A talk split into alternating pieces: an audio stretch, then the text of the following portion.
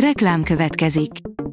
Ezt a műsort a Vodafone Podcast Pioneers sokszínű tartalmakat népszerűsítő programja támogatta, mely segít abban, hogy hosszabb távon és fenntarthatóan működjünk, és minél több emberhez érjenek el azon értékek, amikben hiszünk.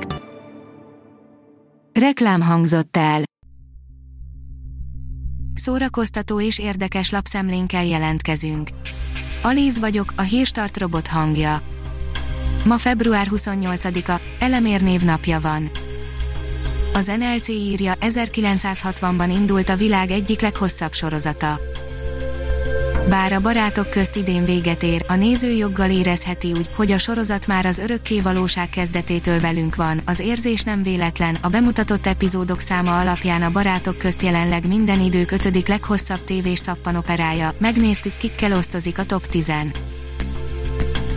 a MAFA bírja, kikerült egy videó George Lucas elkaszált Star Wars sorozatából, és most sajnáljuk igazán.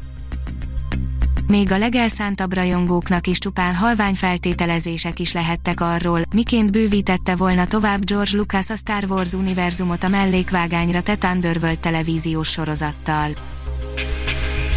A könyves magazin írja, a kamasz monológokban nincs tabu. Februárban a Szívem egy bezárt bódé lett a szívünk rajta kiemelt könyve, amelynek történetei érzékenyen rezonálnak a kamaszok testi és lelki változásaira, félelmeire, frusztrációira és örömeire.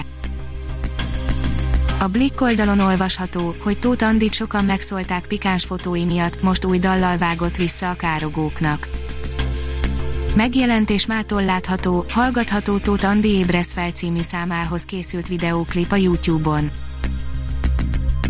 Farkas Gábor estjével folytatódik az MVM koncertek zongora sorozata, írja a tudás.hu. Farkas Gábor zongora estjével folytatódik az MVM koncertek, a zongora sorozat március 3-án, a szervezők közleménye szerint a Liszt díjas művész műsorában elsősorban Schubert darabok, valamint a műveire Liszt által komponált átiratok szólalnak meg. Nyitnak a mozik és színházak Dél-Olaszországban, írja a Librarius.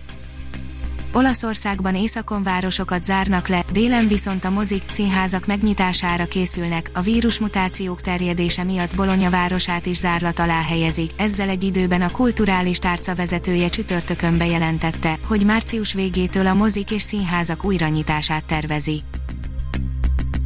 Képregény lett a blondiból, írja a Hamu és Gyémánt Szokatlan formátumot választottak, hogy elmeséljék, hogyan indult be a karrierjük, összefog a Blondi az E2 comics hogy közösen kiadjanak egy Blondi, Egenc Diac című képregényt, ami azt mesélné el, hogyan futott be a banda. A színház online oldalon olvasható, hogy Fonyódi Tibor, az SFE új tanára, célom, hogy tehetségeket illeszek be gyorsan a rendszerbe.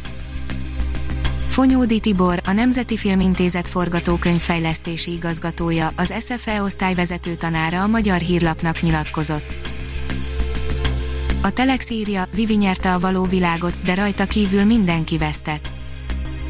A való világ tizedik évada minden erőfeszítés ellenére alul maradt abban, hogy bebizonyítsa, van még helye a 2020-as években. Lovasi András és Kispál András újra együtt zenél, írja a kultura.hu. Jutka, meg a többiek címmel online koncertet ad Lovasi András március 12-én a Trip hajón, az eseményen, amelyet csak egyszer, élőben, valós időben nézhetnek meg a jegyvásárlók, fellép egykori zenész és alkotótársa a Kispál és a Borzból, Kispál András gitáros. A sorok között írja, könyvkritika, Stephanie Meyer, Midnight Sun, éjféli nap. A Twilight alkonyat mint sokaknak, nekem is meghatározó élmény volt az életemben, különösen mert pár olvasás nélküli év után vezetett vissza a könyvek világába 2000-es évek második felében, és azóta is rendszeresen olvasok, és írok is. A Hírstart film, zene és szórakozás híreiből szemléztünk. Ha még több hírt szeretne hallani, kérjük, látogassa meg a podcast.hírstart.hu oldalunkat, vagy keressen minket a Spotify csatornánkon. Az elhangzott hírek teljes terjedelemben elérhetőek weboldalunkon is.